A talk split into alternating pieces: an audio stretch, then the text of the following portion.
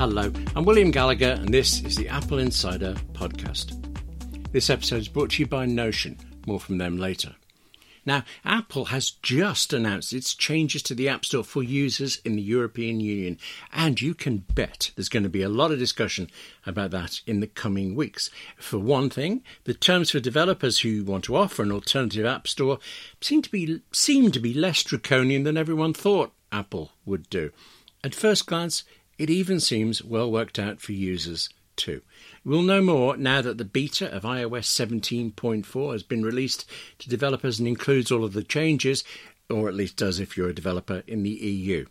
But for now, Joining me for what he expects is a discussion about 40 years of the Mac, what he imagines is about a Vision Pro, and what he possibly hopes is about the iPad, is Wes Hilliard. Wes, hello. Uh, good morning, William. How are you doing today? Uh, uh, well, I was fine. I was great, actually, and there's so much to be interested about until I heard you on iPad Pro's podcast. And there's a particular thing I just totally selfishly, I want your advice on something you mentioned in that about how you use your iPads, but also in the week of the 40th anniversary of the Mac, you at least alluded to the idea that the Mac was reminiscent of Windows 2000 and I would like you to prostrate yourself, explain, beg for forgiveness. How do you explain it? Well, it's it's all the same thing. Uh, it's just it's just all the same thing. You, you've got a, a mouse and a, a, a desktop and a little start bar. Uh, you, you, click on an application, it opens a window. Uh, it, it, the, the, paradigm's been around for hundred years, uh, give or take, uh, for, forty maybe, uh, and it's just I don't know. It feels old. It, I, I mean, I've been doing the same thing with a computer since I was a child, and we'll we'll get into that later. But like, yeah, it, it, something about it just feels dated. Nothing, no, no matter how well you polish it, no matter what Mac OS looks like today, how it's taken on iOS paradigms, and it's still the same concept, and that's good in a way because it stands the test of time. They nailed it. They got it on the first try. They really did.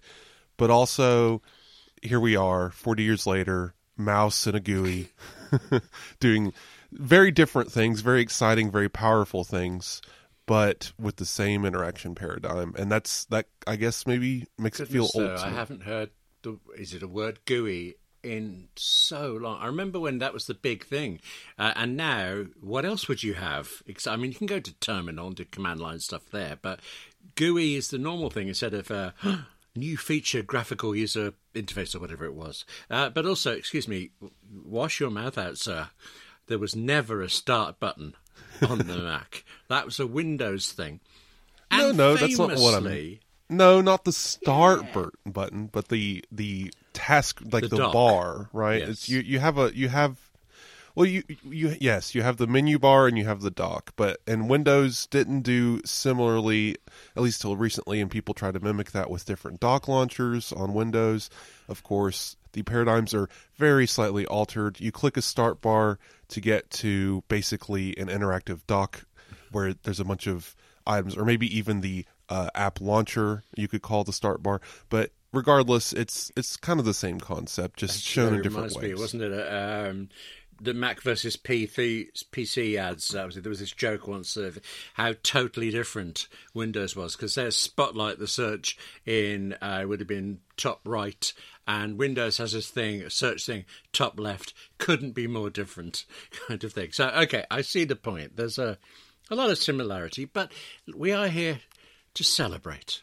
I think I'm. I I know I started in Macs using Macs before you did, uh, so I kind of been a, along for the ride for a shocking amount of time. System six I came in on. Uh, you came in what uh, after they'd stopped numbering them. In fact, you when you had your brief um, hiatus, your halcyon two years with the Mac, what operating system was it on by then? Oh, so we're talking about now uh, Mac OS. Geez, High Sierra, Mojave, I, whatever that those couple years were. the those those like three years, basically from 2019 to today, all those names get mixed up to me. I know we're on Sonoma now, and previous generation was Ventura. So I would have been on Ventura for half of that. So what was before Uh, Ventura? yes, that one.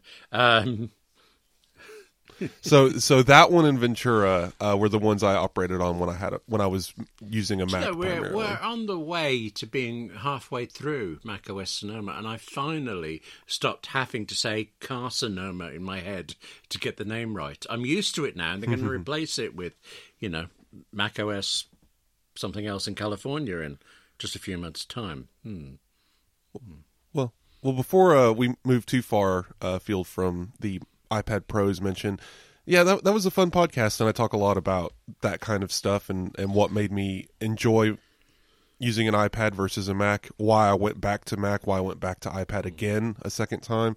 It's all it's all very good conversation. If you haven't heard it yet, uh, definitely have give it a heard it. listen. I thought it was particularly interesting because you mentioned in it, uh, you make it sound like you've told everybody your history before, but it was all new to me. All the ship stuff you did, the navy work and things like that, and the you know the bad days, the terrible days with Android. You know, we're we're all young once, and we move on out of these things. There'll be definitely be a link to that uh, interview before because it's very wide ranging and deeply interesting. Oh yeah, I, used to be, Hmm? I, used to be quite the uh, Google fanatic. I used to uh, praise Android and Google and uh, evangelize those systems and tell people about how to uh, better y- use their Google search and stuff like that. I, I was quite the uh, Android fanboy. Did not like Apple one bit for several years So- there. Um, Tell me, Wes, Just- just um, yeah, it's, it's it's quite funny. Let's just take a moment Yeah. in this 50 minute hour to discuss the inner feelings of you and why you went the route you did. Did you have, any chance, a bad experience with a Mac early in your life? Well, I wouldn't say a bad experience. The only experience I ever had with a Mac, uh, and that's why I want to ask you as well. So everyone's posting their first experiences on Mastodon and uh, possibly Twitter. I haven't checked, but uh, they're talking about it because it's the 40th anniversary of the Mac. So my first experience with a Mac was in kindergarten, 1996. Uh, that's that's our pre first like grade Ah. Here in uh, the United yes. States, William it's basically you're five years old. It's your first day of school, um, and yeah, they had a they had Macs at my elementary school.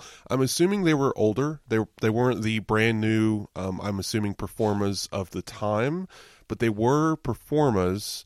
They had a floppy drive. That's all I can tell you. I don't I don't have enough information. I do know they were the Apple branded ones. They didn't lack the Apple logo because they weren't doing they, Yeah. weren't part of that mess where they were trying to debrand them. Um, yes. So I remember the logo on the front, uh, but I do remember loading games onto it to play like math and uh, alphabet games onto these Performas. And by first grade, I come back and uh, they were all Windows uh, 97 uh, units. So very, very abrupt change. Uh, and I was Windows uh, through my education uh, ever since. Never saw Mac again in the wild, just because in our area it it would be quite a lot of money to spend on a computer. iPods, of course, were very abundant, but you just never saw a Mac. So I didn't. I always knew they kind of existed as the other computer. I just never considered them um, in my life at all until I was able to buy a computer. And after I got over my little Android Windows phase of uh, learning and uh, exploring those things, and then when I moved to Mac in 2014, I moved to Apple really. Um, Mac was on my mind, and the first thing I decided to buy was a I might be getting this wrong. I'm I I tried to search back. I didn't take photos as often as I used to, and I definitely didn't take photos of the things I owned. So I could not find any instance where I owned a Mac before this. So I'm assuming my first Mac was a 2015 MacBook Pro that I purchased while I was in um, Bahrain on deployment in uh, 20 late 2013, early 2014. So yeah, that that would have that would have been it. just- had the wrong uh, key layout and everything. You buy it so- while on deployment in Bahrain, uh, and I just bought one from the local shop. I feel there's a difference of experience there a little bit, but also Performa. That's another word I haven't heard so long. I worked on a magazine once in the UK where the production desk used. Uh, they had a, a Mac 2 FX that they loved. It was the wicked fast computer, as it was known, and also there were a couple of Quadras and Centris, all these dreadful names as Apple tried to make you know, uh, uh, well, instead of a Mac for the rest of us, a different Mac for every single person for it. They were not the good days there. But I bought a Macintosh LC. Well, I mean, um, nice. I mean, w- Windows at the time was what Pentium and Centurion. I mean, they didn't have great oh, names yeah, either. I'd so- forgotten those. yeah, Power PC was actually quite a good name, in a way. Well, PowerBook That was, was good good. I miss the PowerBook days. Jeanette Winterson has a, a book out called The PowerBook. She, she spells it with, I think, uh, separately two words. And I read it, and it's a description. The f- opening chapter is about computers and screens, and it's clearly a Windows thing.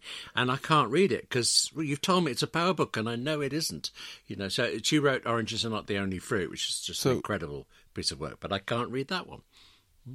So, William, your your first Mac was the uh, your first experience with a Mac was when No. you purchased, or did you Uh, experience no, one I before that? worked writing computer manuals for a company that for a little while had uh, a Mac SE for me, and then after a bit they updated it in front of me to a Mac SE 30. Some guy comes in, I think it was one Nice. man, uh, one man and a screwdriver. That's the image I've got. Uh, basically took off the front, potted around in the middle, put the front back on with a new name on it, and then left. And it was suddenly faster. and I thought fast enough to install the then new System 7, which had uh, the MultiFinder, I think it was called, let you run multiple apps at the same time. And that was true, but I didn't have enough RAM in the machine, so it was forever falling over, and I was getting dirty looks from my editor at the time. Mind you, that editor later said that he wished he'd bought PCs. And I asked him, and he said, Well, because I've used Macs now, I'll try something else. Uh, that felt less a thorough examination of the job than maybe it needed to be. Right. Anyway, listen, Right. listen we're talking a lot about uh, Macs and the 40th anniversary. Uh, you pointed out to me that Apple isn't pointing out quite as much as we are. Is Apple not that fussed about the 40th? I don't know. It's uh, the, it's middle aged now. Maybe they're a little embarrassed by their age, and uh, they just want to. They they don't want to discuss birthdays anymore, uh, William. It's it's w- once you reach a certain age in life, you just stop bringing it up. You know. Um, Yes. When I get to 21, I imagine I'll be the same. yeah. Yeah. Oh right. No, it's just uh it so I- as I noted, um the 30th anniversary, Apple did this whole thing. It was this huge kind of video presentation of all these Mac users. I believe they even went so far to say like we filmed it all on iPhone on the same day around the world simultaneously and stitched it together in this love letter to the Mac. And it was this whole thing and people loved it and it was this great just celebration of this computer that created Apple. And the 40th comes by. And a couple of days ago, I think there was an interview with some executives talking about, yeah, the Mac, that was cool.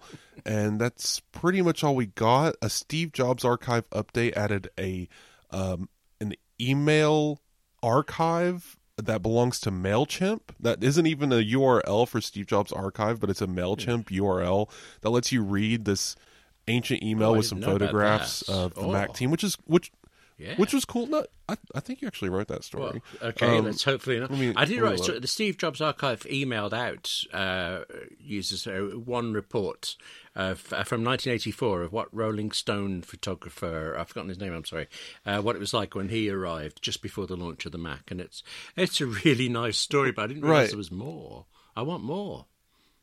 It no, it's a it's a great story, uh, but I believe the origination of that um of that story is actually a Mailchimp link of, a, of some archived email, which is what's really funny. Um, I, I just I just find that kind of humorous. It it.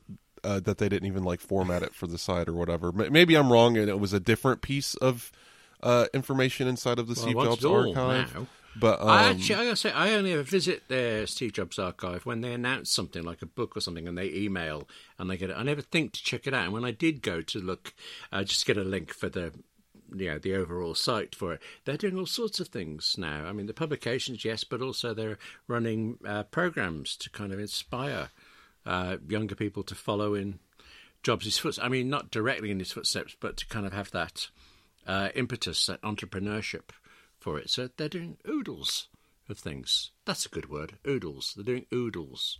Do you like oodles? I like oodles. This is going crazy. Oodles. Yeah, noodle? it means lots. Um, uh, yeah. Okay. Uh-huh. Um, I feel let's draw a line under oodles then. Uh, given that this is the No. 40th year of the Mac, I'm interested in the fact that it's also the first year of the Vision Pro. Um, can you see a direct line between the two? The Mac and Vision Pro. Is the Vision Pro really just a Mac on your gob? On your face, rather. So, Well, if it, if anything, it's an iPad on your face. Um, I don't really make too much connection. It's kind of funny. I, the Mac um, builds right, so it's still that workhorse. It's still that development tool. Um, Vision Pro, if anything, is an accessory to the Mac. Uh, if you want to compare it to the Mac at all, um, it's definitely its own computing platform in its own way, like the iPad. But it also can accessorize the Mac like the iPad can via its own um, screen sharing technology. So it's it's multifaceted in a lot of ways. But I think um, as an iPad user, I see a lot of value in Vision Pro because of all of my workflows being able to be ported to it directly. But as a Mac user, I can also see it being very powerful because not only do you get all of the iPad interface and apps and interactions and the newness of technology that I enjoy, but you can bring your Mac uh, apps in as a window and interact with it as well.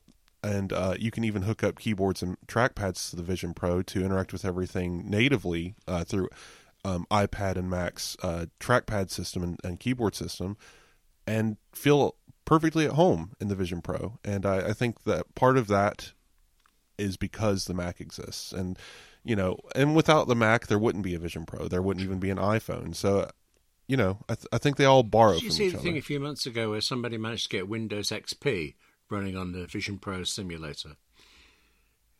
I don't really know why, but it was quite an impressive thing. Yeah. I think it's just people. Well, you're the guy who likes you know. emulators and stuff, don't you? So maybe you would pursue that kind of line as well, but not me, I don't think. Curiosity. Yeah, I'm not going to run an operating system in the Vision Pro. I don't think. Um, I mean, Windows XP can run in a browser, so you can go to a website and, and run Really, Windows I XP. So will not rush to go do that, but it's interesting to know. Um, I'll tell you something else. Sorry. I, I think I have a I have a bookmark to Windows 98 saved just right, because I think please it's rush funny. me a copy. Go play some Does that have Space to go in the uh, the show links? Do you think? Now we brought it up. I suppose it does, doesn't it? But no one has to click it. Uh, I'll find okay? it, yeah. you know, it's just there. You Yeah. know, it's there. It's useful, but Go beat All right. go, go beat the high score in Space Invaders. That's that's always fun. The the pinball game that's built Oh, into I Windows. had no idea. Space Invaders was built into Windows. I remember um, Othello yeah, or like or the pinball game is just part of it. yeah, I don't know why they did that, but it's just there. It boots in, and there's this Back pinball in the game. day, the Mac had that. Uh, what do you call that puzzle? The sliding block puzzle. That's all that came with the Mac back in the youth of its time. But okay, uh, I was amused by you going straight to games at your kindergarten. I felt like that's is that where it began for you? This mad, crazy games obsession you have.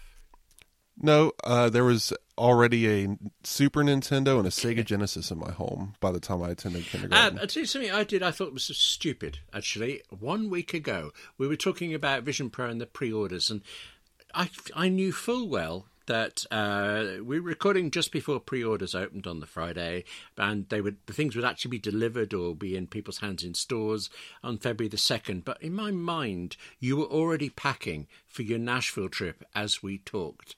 But um, we're not, are we? And as we talked, I don't know whether you actually successfully placed an order. Did you get? Were you beaten by all of these bots that apparently ordered loads of them? So yeah, I actually Yay. did succeed uh, in pre-ordering. So I went ahead and ordered the Vision Pro with one terabyte of storage because I'm a madman.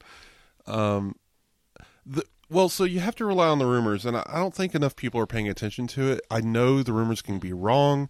We could get a Vision Pro in six months, and they can call it the new Vision Pro. I don't know. We'll find out. But what it looks like from the supply chain is they can't make enough of these things uh, already. Sony's angry at Apple at soaking up their entire distribution platform for these things.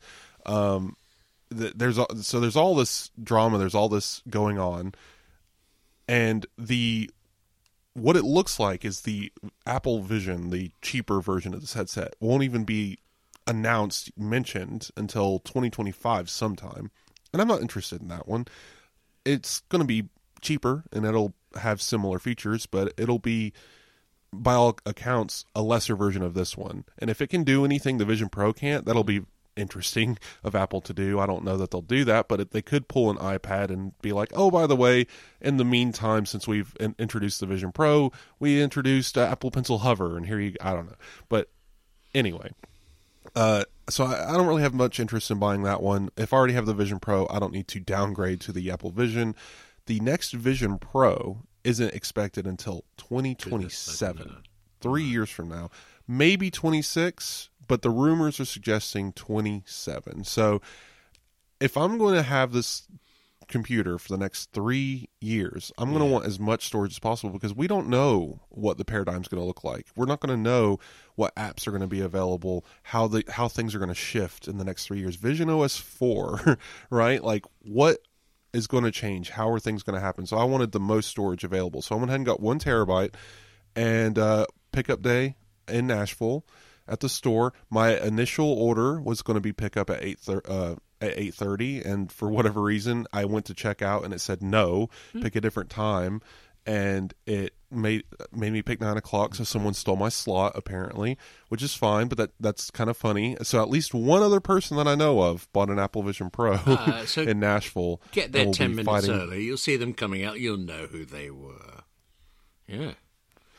This, Right. is, this stuff is personal. No, but that that's uh that so that that pre-order process went fairly smoothly, uh quickly and no real headache and my weird military uh eye prescription got accepted and ordered my Zeiss uh inserts as well, which may not be here for me to go to Nashville with. I might have to set up the Apple Vision Pro with my natural eyesight, which will be fun, which I can see um, without glasses, uh, unlike other people. My glasses are mostly decoration. Uh, I, I'm I'm nearsighted and I can't like read far away, but I can see. So I'm not even actually legally required to drive with glasses, though it's recommended. Um, but like, yeah, I I'll be able to operate Vision Pro fine without them, but they'll be they'll be needed. So hopefully those arrive before I go to Nashville. Otherwise, it'll be a little blurry for me. My mind. So I, I, I realise what you're saying about the storage, the one terabyte thing, and the, increases the longevity of it. The only bad problems I've had ever with Mac Gear has been when the storage has been inadequate. Even with you know quite low RAM, I've been all right since the SE30 days.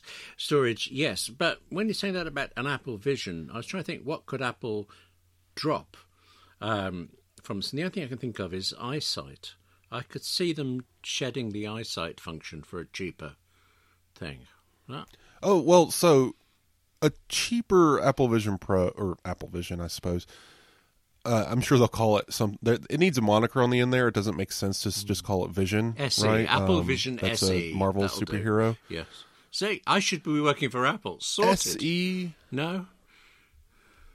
SE E works. Um, what's light? I don't know. We'll we'll see. SE actually fits in with Actually, Apple's it naming does for the thing. phone, so but it just we'll- occurs we'll to me um, the Apple Watch didn't have any kind of um, version descriptor until the Apple Watch Series 1 came out, and everybody started talking about Series 0. Well- so, could be anything. K- kind of. But w- w- when the Apple Watch originally launched, it was uh, the the nomenclature was there, but in a different way. Uh, if you bought the Apple Watch Sport, you got the cheap model. If you got the Apple Watch, um, gosh, what was Oh, it was just the Apple Watch. Uh, that that was your stainless steel model, and then the Edition was your gold model, right? So they still had naming separators. It wasn't until later that they introduced the SE and the series versions and stuff. But no, uh, I could definitely see technology wise. Um, if the Apple Vision releases, it'll still be the R1 and M2. They can't really remove that, but it might be a lower core M2, so we might see eight cores instead of ten. Um, the display, as you say, mm, I don't know that they would get rid of eyesight entirely, but it could be a different type of display, um, or yes, it, it could just be a flat plastic front, uh, at a, a la like a, a Meta Quest kind of thing. But see, the problem with that is, and a lot of people are going for eyesight, but the front glass is what allows the cameras Uh, because the cameras are using the front glass as a lens to to view the world. Yeah. So. Uh, getting rid of that because people are all worried about the weight, and we'll get into the weight in a minute. It's actually not an issue now that we know the weight. It's such a non-issue. It's hilarious, but um, getting away from weight, the I don't think the front glass is going to change because that is critical to the cameras. Maybe they change the camera system, but again, they, then it would be a completely different device. So to make this thing cheaper, let's be real. People are out there expecting Apple to release Apple Vision SE, and it costs two thousand dollars. I don't think so. It'll be twenty seven ninety nine. it's still going to be an expensive product. It'll just be m- slightly more affordable. Well, uh, by a magnitude. I mean, a thousand dollars is a big difference, but well, we'll we'll see. Uh, but there are things it can do, and of course, the technology matures. Maybe Apple releases almost the same headset and just calls it a different name because now it's a little cheaper and it comes in more colorful bands or something. I don't know, but um, that'll be an interesting story if it happens at all. Because some rumors are suggesting Apple's going to skip releasing a separate entity altogether this first generation and wait until Apple Vision Pro 2 is announced to announce a second generation cheaper model which would then make sense for it to basically be the original Apple Vision Pro w- maybe lesser cores a little cheaper and that and that would be 2027 still so if you're holding out you'll be waiting a few years I am wondering when it's going to come to the UK, but I'm trying to think. It's just this year. You're absolutely year. sure about that. I can rely on you. App, Apple Apple has made it clear that um, external uh, to the United States uh, shipments will begin in 2024, and UK is usually top of that list. So I would assume Canada, UK, you know that kind of stuff. We'll be hearing about this summer. Like, if you really want one, William, you, you you'll be able to order one in July, but it doesn't come. Yeah, in that, blue, that's so the thing. It's not the doing. money. No, no, no, no, not the money at all. No, it's the blueness and the lack of. Uh, I feel they've personally let me down there. But maybe in July they'll come out with an Apple Card in the UK as well, and we can do some um, what do you call it monthly instalments from now until uh, 2027, and the next one comes out. This it all fits. God, they've planned everything. Yeah. I realize we we left the 40 years of Mac. Yeah, uh, but we 40 can- years of Mac will never leave can- us. It's a precious, special thing. Yeah. And you raised a thing I've got to ask you about because I think I might disagree with you. The weight of the headset. I know you're right that we know the figure, uh, but I don't remember what it is for it. Just uh, lighter than expected. Is that fair to say? Okay, so this it's been a whole thing. All not all of them. Let's be clear. a handful of the journalists and developers that have gotten their hands on Apple Vision Pro so far have commented on the weight. And as far as I know, and as far as I can tell, I don't think any Yeah, of them have ever used what I was wondering. a headset before. Uh, because and maybe they have, and it, it- I'm sure it is heavy. I'm sure it is front heavy. Um, these weights are relative to the headset. Maybe the headband uh, and some of these is uh, distributes it differently. Sure, I'll I'll take any of that. But the absolute weight, um, of mm, yeah. So th- they don't include the battery weight because the battery is attached to a cable. But the Apple Vision Pro, uh, just the entire headset is 650 grams at most because the different Right. yeah, um, lenses. Yes. light seals and they can but so with everything attached the heaviest components you can attach 650 grams or 1.4 pounds for uh, people who care about pounds. So um, for reference that's actually very middling. If you put it on a chart of every headset, like VR headset that's out there on the market that's existed, um, from like HTC Vive, I, I think is like the heaviest, and it's even it's much heavier than Apple Vision at like 1.8 pounds or some something. I, I, these aren't exact numbers anymore, so take me for uh, uh, like go look at it. They are heavier, but it's just I don't sure. have the exact weights. Um, but Apple Vision Pro is at 1.4. But what I do know because I have some reference is PSVR 2 without the cable weight because Sony excludes that, but the cable is permanently attached and required for use. Um, the the PSVR two is like one point three six pounds, um, six hundred and twenty some grams, uh, somewhere in there, li- just fractionally less. But if you include the weight of that cable, um, the gravity pulling down on it, it's and it pulls down on the front of your face. By the way, because the cable attaches to the side of your head. Mm. Yeah, it's automatically within range of Apple Vision Pro, if not right at it. Um, so if you've used a PSVR 2 comfortably, Apple Vision Pro is not going to be a problem. And all of the weight of PSVR 2 sits on your forehead. And if everyone's like, well, why? Why is it so heavy? It's plastic, right? PSVR 2 has uh, multiple vibrational motors. So these metal um, motors that vibrate to give you haptic feedback when you're playing video games. Uh, not many other headsets do that, and that's why PSVR 2 weighs so much. Uh, in, in addition to its uh, multiple onboard sensors and its own glasses and, and, and that that are weighty on their own. So there you have it. And the um, Battery, by the way, weighs less than a pound at 12 ounces. Uh, if yeah. anyone's wondering, like 12.6 ounces. As you were saying that, I mean, you said this about the the other headset. It was occurring to me that the battery, even if not attached, it must be pulling on somewhere. I don't know where the battery attaches on the Vision Pro, actually. So the funny thing about the battery is, I mean, okay, yes, if you let the battery dangle to the floor and pull your head down, then the weight would be acting on your head. Uh, that's not how this is going to work. The cable will be adding some weight uh, to the, the headset, surely, but also maybe not so much as say PSVR because PSVR kind of drapes off into the abyss and then has to connect to the PlayStation. Um, the way the Apple Vision cable is going to work is you you can either run it down your back or run it down your shirt or your hoodie, whatever. Uh, like for me, if I if I'm going to be using it for a long period of time, I might run it down my shirt. You know, like a classic classic teen wearing headphones. Uh, back in the day, kids, uh, they headphones had cables, and you'd run them through your shirt to hide the. Anyway, um, that's what you might do. Okay. Um, I did say that I thought I might right. disagree with you, and I'm not sure now. The reason that was on my mind is that uh, as we record this today, just a little while ago, um, I read a story about a newly revealed uh, patent application that Apple has put in, and it's all about using Apple Vision Pro to monitor uh, the strain on neck muscles.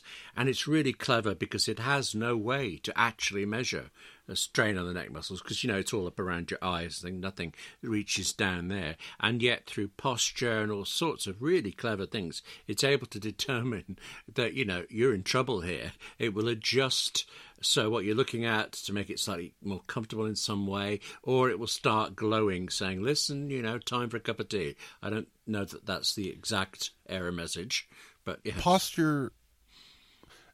I, th- I, think posture monitoring would be interesting. I think that would be a good implementation if Apple can do it. I mean, mm. patents are always fun, uh, but I think posture in general is going to be very important with this. Uh, you can't be slouching with your head down. Um, I think the most comfortable position is going to be leaned back, looking up. Honestly, um, it, that'll be great if you're a touch typist with a keyboard. You can maybe uh, lounge back a little bit and look up at your windows. Uh, I already know that I'm likely going to just empty my desk and just use my desktop with a keyboard and trackpad, and that'll probably be all that's on it, other than maybe my open MacBook or something. Uh, so I'm already looking at just dismantling my office. This is going to be a lot of fun.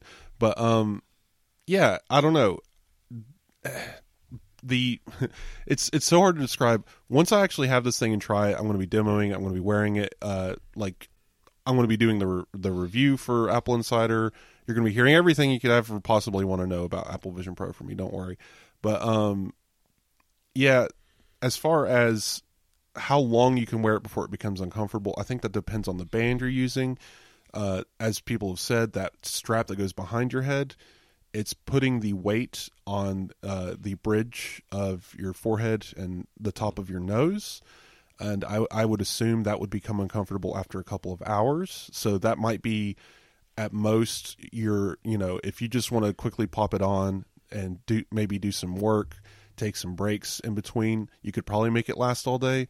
But if you're really planning on using it for an eight hour work shift, you're probably going to use the two band system, get it adjusted to your head size, and put all of the weight on that top strap, which your head's pretty good at supporting weight. It would pretty much ignore, uh, you know, what 1.4 pounds at that point. So you you would barely notice it was there.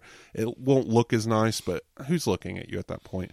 Um, so yeah, and, and third party bands should come in. We'll see some uh, people try different cushioning, different things.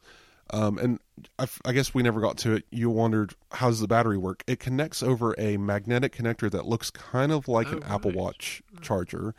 It sticks to the side of the headband uh, on I think the left side and drapes over your back basically and goes into the and this is interesting uh, the top of the battery and the uh, right next to that connector is a USB C port. So the cable going in and the USB C port going out are both in the top of the battery. So if you put it in your back pocket, both cables are facing the same yeah. way, which is great. Listen, I hadn't thought about this until you said that about clearing your desk for it.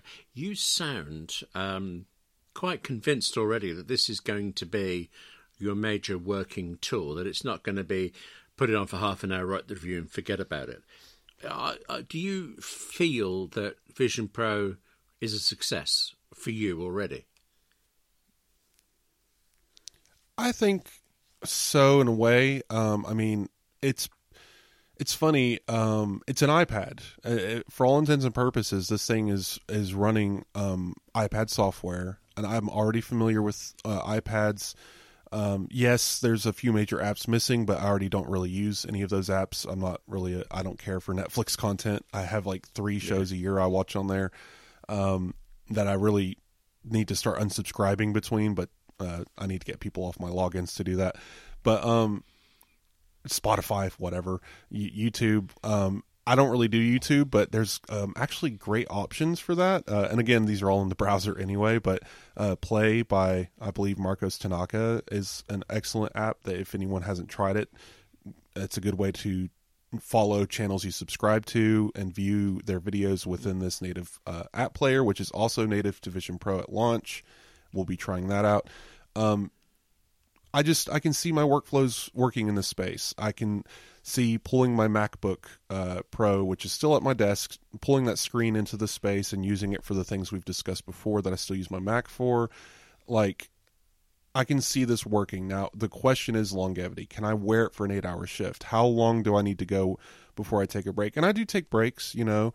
I'll get up and stretch and walk. So um, letting my eyes rest once an hour, you know, for five, ten minutes, not going to be uh, too much of a problem. Should I, I there will be stretches of time, of course, when we're super busy, and I'll have a couple hours where it's on my face. But at the end of the day, if I really just need to take the thing off, I still have everything else to work from. I can still gra- grab my iPad uh, and replicate that system and just continue working without really any interruption. So I do think this is going to, as long as the comfort factor and everything else works the way I expect it to, I fully intend on trying at the least to work from it for uh, initially to see where it can go, and if it can, and if it works out, I will continue working from it. Several months ago, uh, most people who have used Apple Vision Pro to date have done so under heightened circumstances. Apple produced walkthroughs in person before they were even allowed to take it home and things. But there is one exception, which is Apple Insider's uh, Mike Wuerthele. He managed to get to use one for some hours without Apple even being around and things. And I thought it was interesting that he came away with a more negative attitude to Vision Pro than most other people at the time. Um, uh, he's not here to say his reasons why, but uh, I think his basic point was that he felt it just wasn't finished yet, that it was good but not good enough yet. Does that sound plausible to you? Or I mean, it was months ago. Things have moved on. From my understanding, what Mike interacted with wasn't complete, and he says that what he's seen in press since is uh, much, especially the release model is is a much more finalized version of that hardware, and uh, with eyesight working and everything like that. Um, so not everything was there, but also Mike's a Mac user like uh, like you, and um, Yeah. from Yeah. I and I've been standing by this from the beginning. I feel like Mac users that view the Vision Pro see it as this kind of accessory, this uh just just like the just like the iPad. It's kind of can I really do what I need to do from this? There's no command line here. There's no you know I can't bring in my uh text expander or anything like that into this. Like clipboard management's going to be a mess. And it's all the same you know complaints from mac users that they would have about an ipad. It's this glorified tool that's basically an ipad that doesn't really work the way that they want it to. And that all makes sense and that, i don't think there's any problem with that. It's not going to be for everyone. This is an incredibly niche device. Uh, even ipad users exist that are going to be like no thank you because i don't want to strap a thing to my face. I'm fine with it because i've used vr before. I don't find it particularly uncomfortable. Um, so i'm willing to give this a try. Again maybe i'll put it on and i just get sick and can't use it. I don't know. We'll find out. yeah. um, I mean, so I, I want to. we'll see. I don't disagree with Mike. Mike Mike's opinions that I've heard from him, and he actually has a story we're going to have in the show notes about uh, me. Me and Mike kind of bounced this idea of because we have such differing opinions, let's write each other's opinions down. And as of your listening today, um, Mike, you know, has a story that came out, I believe, on Wednesday that discusses why Apple Vision Pro is going to be an uphill climb, why it's got a few battles on its hands, it's going to be um, a difficult thing for Apple to prove needs to exist. And uh, mine's come come out today as, as it as we release, um, so you can go read it right now, and uh, I'll poke William to make sure it gets in the show notes. Uh, What's, what's it worth? Friday morning. okay. But um, but um, I, I wrote a, I wrote a similar story, uh, basically opposing that, saying, okay, here's why Apple Vision Pro wins, and I can explain a little bit of that yes, now please. if you want. I mean, I feel like I'm pressing you on Apple Vision Pro a lot, but you are the guy who's just spent a lot of money buying one, and I'm not. So uh, I think you're more invested in this, literally. So yeah, give me, give me the reasons. Convince me. All right, so so just to get get a little bit into what Mike said first, he he, he brings up the pricing and he talks a little bit about um, the consumer market and just how do we define this thing as successful? And, how how are we going to discuss this thing going forward? What's actually the play here? And is it actually a glorified dev tool as people have suggested? And, and just kind of these kinds of conversations and he lays out a lot of good points. I actually don't really disagree with any of his points. It's true. This is a very niche product. It's very expensive. It's not going to sell in massive numbers. Um, so, how will this be defined as a, as a success or failure? And we're never going to really know because Apple's not going to tell us. And what we're going to hear from Apple is the good stories. And I actually compare this to HomePod in my piece uh, similarly because Apple still sells HomePod. People use it can we actually say HomePod was a success or not? We don't know. Uh, I, a lot would say that it was a failure, and uh, and I think a lot of people are going to say Apple Vision Pro, at least in its first iteration, is probably going to be some kind of failure. But what does that even mean? When we're like when we look back at iPhone at how many units it sold compared to iPhone four and five, was the original iPhone a failure? I don't think so. It was a stepping stone and, th- and that's kind of the point of view that I come from. So go go read Mike's uh, first because that's the order they came out in. I think they make more sense that way.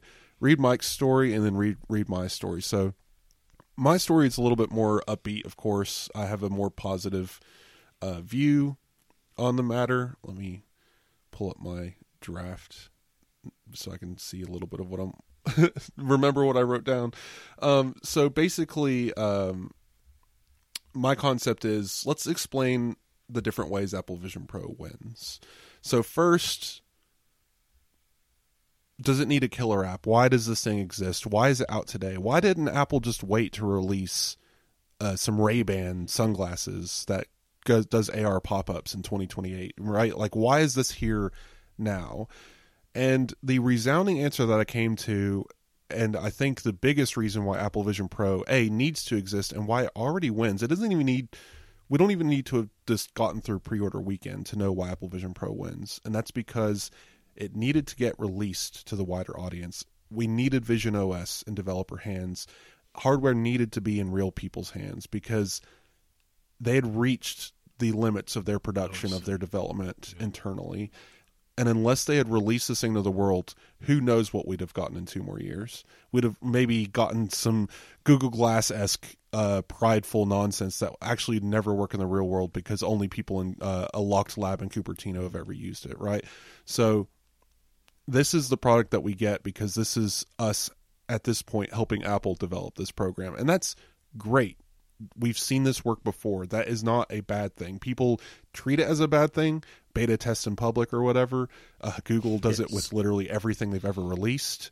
Um, Apple doesn't tend to do it as much, but they have successfully. Apple Watch accidentally was that. They didn't know that they were going to be beta testing Apple Watch in public, but when they released that first version and saw what people actually use it for, WatchOS 2 was such a dramatic shift from WatchOS 1 it tells us everything we need to know about that uh, about their product development timeline and realizing oh having this thing in the real world actually taught us something. And i think they're being more deliberate with vision, vision pro. It's out in the world. People are going to have their hands on it next week. Developers have been working the simulator. Already we're seeing such different things than what apple expected. And once the hardware is in people's hands it's going to shift even more. So that by this fall but this winter i think apple's going to have an actual story for Vision Pro and why consumers need to buy it. So it's a success in its own right that it needed to exist. So Vision OS could run basically, right? Um, Vision o- Vision Pro is going to be the paradigm for the next three years. maybe it's launching as a developer tool. I wouldn't use the word glorified because that's a pejorative, you know it's yeah. treating as a pejorative. I think it actually, I think it works it's not I wouldn't call it a pure dev tool though. It's obviously an entertainment device. It's obviously a consumer device, but it is launching mostly being purchased by devs and um, higher end consu- consumers. But as we go along, yes, the price isn't going to change. It's not going to decrease. But in 2025, Apple's going to have a better story for this thing. People are going to probably have, hopefully have a little more money if the market recovers a little bit uh, they're going to be still still selling these things. They're going to sell them as as quickly as they can make them because it's an Apple product first and foremost, but it's a good looking one that is entering the market with some really radical hardware. It and this is my second point. Look at every so so before I get to my second point, what do you think of my Only, first point? I really hope you like it when you get it because if it's disappointing, you're going to be crushed, aren't you? If you're feeling sick using it and you don't like it, that's awful. That's what I was thinking there at that moment. This episode is brought to you by Notion. Notion combines your notes, docs, and projects into one space that's simple and beautifully designed. It's this idea of one space that's important. Notion is so expansive, it's so capable that you could do everything in it. But that means you also need it to be simple so that you can have one tool and one place to go do everything you need, to get all you need in one place. Now, there's also there's no shortage of helpful AI tools out there, but using those means switching back and forth between yet another set of digital tools. So instead of you know simplifying your workflow, speeding things up, it all just becomes more complicated, more things to deal with, unless, of course, you're in Notion. The fully integrated Notion AI helps you work faster, write better, and think bigger, doing tasks that would normally take you hours in just seconds right there in your work. You can ask Notion to search your projects. You can set up automations so that you concentrate on the work you need to do while Notion does the organization that normally you have to. Try Notion for free when you go to notion.com slash Apple Insider. That's all lowercase letters, notion.com slash Apple Insider to try the powerful, easy to use Notion AI today. And when you use our link, is supporting our show. Notion.com slash Apple Insider. Thanks to Notion for its support of the Apple Insider podcast. Your anyway, second point, um, yes. So yeah, yes. my second point. Um, this is an a win for innovation.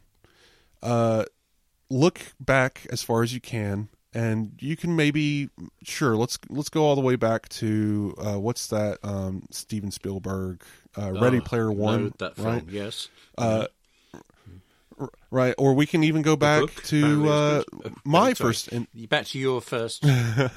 we can go back. My, my first interaction with what you can consider uh, VR, which really wasn't uh, Virtual Boy, which uh, seared your eyes out and gave you cancer in uh, the 1980s.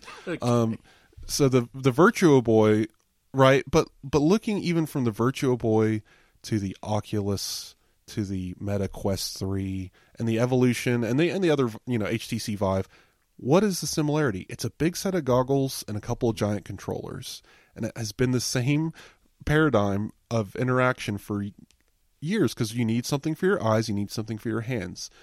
Apple didn't do that, and uh, in a way, and that required a lot of need to leave the trodden road, right? And Apple's good at doing that. They left and they found not only did they do eyesight to make things less isolating, yes, it's weird. We'll see how it actually feels uh, for other people to look at you and see what they think about that. But um, I think them trying to treat the isolation dilemma of VR is very important. No one else is bothered, right? Um, hand tracking, other things do this. Yes, don't write me. They do it badly. Let's let's be clear. Um, this is one to one hand tracking. At first, I was I actually had kind of a crisis the other night. I was like, wait a minute, can you actually grab objects and hold them in your hand, uh, or is this all look and pinch gestures? And I kind of was like, wait a minute, no, you can only pinch, right? No, actually, I finally found a, a demo of the DJ experience where people hitting buttons Right. in, v, in the in the in the virtual view on the digital turntable, scratching the record. So you will be able to interact with objects. I was a little worried for a second. So they their their tracking is good enough that they're they know your hands are doing things. It's not just a look and click phenomenon. So you're it's not a glorified mouse paradigm, which is great. Um, so they innovated in that sector, which really needed it. Uh, pass through technology has been garbage. Again, don't write me. I know the the other headsets have it. You can see a black and white blurry space that's something out of Twilight Zone in some of these headsets. It's not great. Some of them have better pass through, sure, but still not on this level. This is a whole different thing. It's still going to be a headset. You're still going to see pixels. It's not going to be your living room. I understand. It's still better. so Apple had to come in and innovate in these spaces and generate this very expensive first headset. I mean, we're talking the most expensive thing you can buy now is like fifteen hundred dollars, and it still needs a computer attached to it, of course. So you could easily get to Vision Pro prices quickly if you bought like I think it's HTC Vive and a PC that you need to run it properly, a high resolution. Yeah, you could get to Vision Pro prices, but Apple's next level. The whole thing's a computer. And it doesn't have fans. Well, it has a cooling mechanism. I believe if I understand correctly, there is a very quiet fan or some air mover in there of some kind to, to dissipate heat because it's necessary to get it off of your face. But we're not talking Intel cooling, right? And the battery is off of your head, so the battery isn't heating up your forehead either. So all these considerations needed to happen.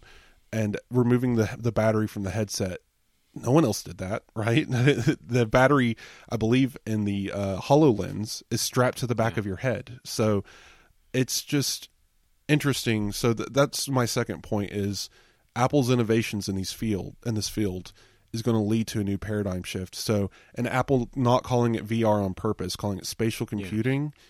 And pushing for this kind of computing means Samsung and Microsoft are going to follow in their footsteps because that's what Yes. they do. And we're going to see spatial devices like Apple Vision Pro from other companies, and this is going to create a new revolution in computing. So that's a win on its own for consumers and everyone. You're very convincing about this, and, and I want this to all be true, but I realise there's a small thing that I'm holding back on, and I don't really know why.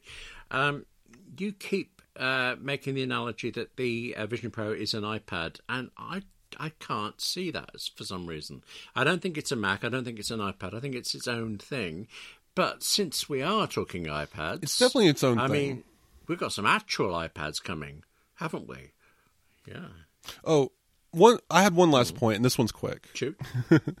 before we get to iPads. Um, so Vision Pro, my final point, and this is all in the article, and I break it down much more. Uh, so I, I'm not just reading the whole article out loud. Don't worry, guys. Um, but the the last point I had was there was a financial success here, and people are going to roll their eyes. What? They only sold 180,000. I did the math. Uh, I, I put it in here for William to judge. But if Apple sold a, a bare minimum 180,000 an opening weekend, they made about a 680 million dollars. if they only sold the base units, and we know there's higher storage tiers. So if they only sold them at thirty four ninety nine, no accessories, they made Oodles. uh, uh, six hundred eighty million dollars. that's what they made. Yeah. Okay. Meta Oodles. oodles. Uh, MetaQuest two. It, so I'm not talking three because that just came out. MetaQuest one was an abject failure, only sold two million units. The MetaQuest two sold ab- approximately, by estimates, 18 million units across its entire lifespan. I think of about ask- five years.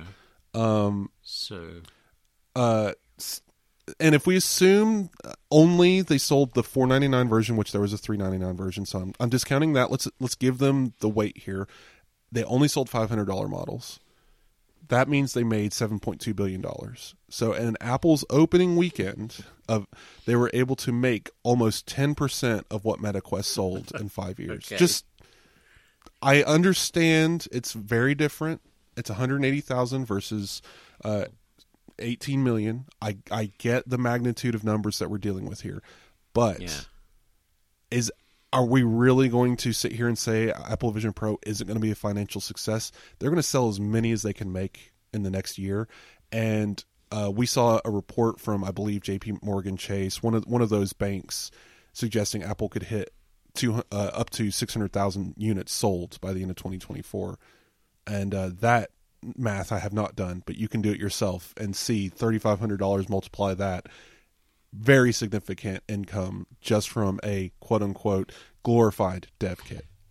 Well, Back I'm to you, thinking. I listened to you on this, and I think we can conclusively prove that Vision Pro does have at least one fan. Okay, you see what I did there, didn't you?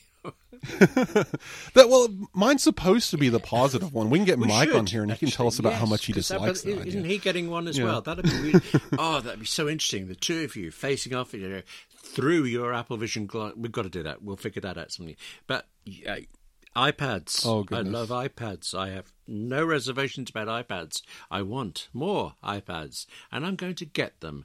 And I understand you know exactly when and what. Yes. Yes. Oh. No, uh, there's plenty of rumors, and we have a little roundup here. Um, actually, the the rumors have been pretty light. Uh, it's mostly just been repeats. It's going to be OLED, and they're going to come out in 2024. Uh, but we have a story here. I just wanted to include it in the show notes. This wasn't going to be too much of a huge topic, and we are running out of time. But um, I just want to point out OLED iPad Pros um, and iPad Mini uh, 7 is expected. No OLED, likely, uh, maybe. Uh, that that's a that's kind of a 50-50, but definitely no promotion. So if you want an iPad Mini with faster refresh rates, probably not going to happen. But Apple did say they plan on mitigating that jelly scrolling everyone complains about. So we'll see. And of course, an iPad 11 and an, and the new iPad Airs, which will be not OLED, so they'll be um, standard LED, but the 11 inch and 12.9 inch sizes in iPad Air uh, nomenclature. So that's sometime in 2024. I'm hoping maybe a little bit of wiggle room after Vision Pro. If this all comes out in March, I might hurt myself uh, trying to bend over backwards to figure out finances for any of those things. So we'll we'll see how it all goes. Um, but um, some point this year is the word, and I mean obviously we went a whole year without updates. So uh, will they be all at once? Will they be staggered out? We'll 2023 was the wilderness year for iPads. Yes, that was my serious documentary voice there. Uh, the very last thing I want to ask you about, and I've been waiting for this for a week now. Um, this is going back to iPad Pros. You mentioned a particular thing that you do, which I think is transformative, and I don't fully understand how you do it. It was to do with clipboard managers. Now, you mentioned an app called Paste, which I have reviewed. Sorry, I should say this. I mean, if you know what a clipboard manager is, it's obvious, but nobody ever explains it. So let me say, uh, you know, when you copy something and you can paste it somewhere else, yeah. But if you copy something and then you copy something else, the first thing you copy is gone, unless you have a clipboard manager and it keeps everything. So you can paste the last but one thing, you can paste the thing you pasted this morning, all of that. Once you have them, you can't let go of them. I want to recommend the one in Alfred 5, but there are dozens, hundreds possibly of these. They're all great, absolutely indispensable once you've used them once. they're not on the iPad. Now, you said you used an app called Paste, which I have reviewed on the Mac, and I didn't like it because, uh, I mean, it does the job, it's very good at it, but it's a very visual thing. It was showing me images of pages, and I, I just want the text, please. But you have got Paste working all the time on an iPad, which doesn't have a clipboard manager, and I need to know how it works. How do you actually do this? Uh, so first, you need two iPads, so that knocks most right. everyone out of the room. Yeah. Um, okay. Yeah. uh, so I, if you've seen my desk before, um, and there's an image of it on the iPad's Pros um, art for the episode. Uh, I have a my iPad Pro hooked up to my studio display, floating next to it on this arm thing, and my iPad Mini on a little holder uh, to the bottom left. And up until recently, because uh, as I've said, I've, I've moved to a different setup in recent uh, weeks, but until recently, I've had my iPad Mini as an always-on kind of display, which is fine. That they they manage their displays now. I haven't noticed any burn-in issues. Um, but I leave it on during the shift while I'm working, and it usually has Slack on one side and Paste on the other. And the Paste window on the iPad Mini is great because Universal Clipboard. If I copy something on my iPad, it populates Paste on the iPad Mini. So I have a complete history of everything I copy um, at the ready. So if I'm like, ah, I just accidentally erased a URL I needed, or I just erased an entire feature I wrote or something, it's all there in the clipboard manager on uh, the iPad mini. So Universal Clipboard comes to the rescue there. And it works 100% of the time. Uh, as far as I've noticed, Universal Clipboard hasn't failed. Um, what does like to mess up is moving that across devices sometimes, but it tap on what I need on the iPad Mini, uh, hit Command V on the iPad Pro, and then there you go. It's uh, back That's on the excellent. iPad. So um, I've actually loaned an iPad to somebody. I might give them a call later and take it back. okay, yeah. Well, since since then, I've I've I've uh, brought the iPad Mini back in as more of a music display because, uh, as you know, I have my Mac back at my desk as a um, kind of what what's the a word for it? Just a, I keep forgetting the word. Enough. That's the phrase to describe your Mac. Yes. Oh, that that's it. It's kind of kind of a. oh, I always forget the word. A status board, kind of. I, I leave it running for um, Universal Control Management, and I have Paste running there. So the Paste management, uh, the Universal Clipboard Management, has moved to the Mac but I'm not really using the Mac except to access desktop Chrome rarely when I need to for work, yada yada. But that is all very moot because in about 10 days, my entire desk is going to get rearranged again. So we'll see how that goes. years of the Mac, and you're using it for copy and paste. and on that bombshell. No, I don't want to talk to you anymore. Uh, thank you for that. No, uh, sorry. I think uh, if if we have maybe five more minutes, I wanted to run through yes, a couple things. Yes.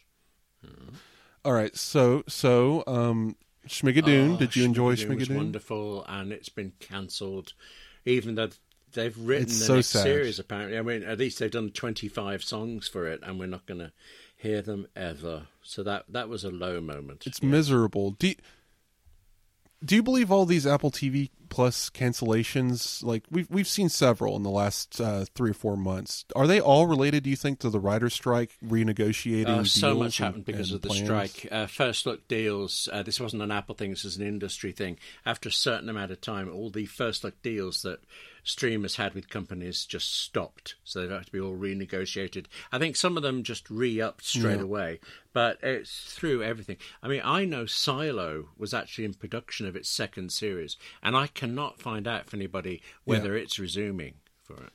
I I believe Silo is resuming. I I do know f- uh, from people discussing it, Severance oh, has resumed good. filming. So Severance is coming back. Thank goodness, because that was such a good show um, yeah, we'll we'll see. I mean, obviously the other ones, uh, for all mankind, already pretty much confirmed. Um, Foundation is coming back, so we'll we'll see about the rest. But uh, some of these shows that have been canceled, I was really excited for, and yeah, they're more the B tier Apple TV Plus shows, but uh, we saw several go. One I thought was clever was uh, Apple um, announced um, a fifth season order for Slow Horses, but I already knew it had that because uh, a year ago now Well, they film two at a well, time. they were at least prepared. I knew last January. I knew they'd already filmed. We've had three aired now.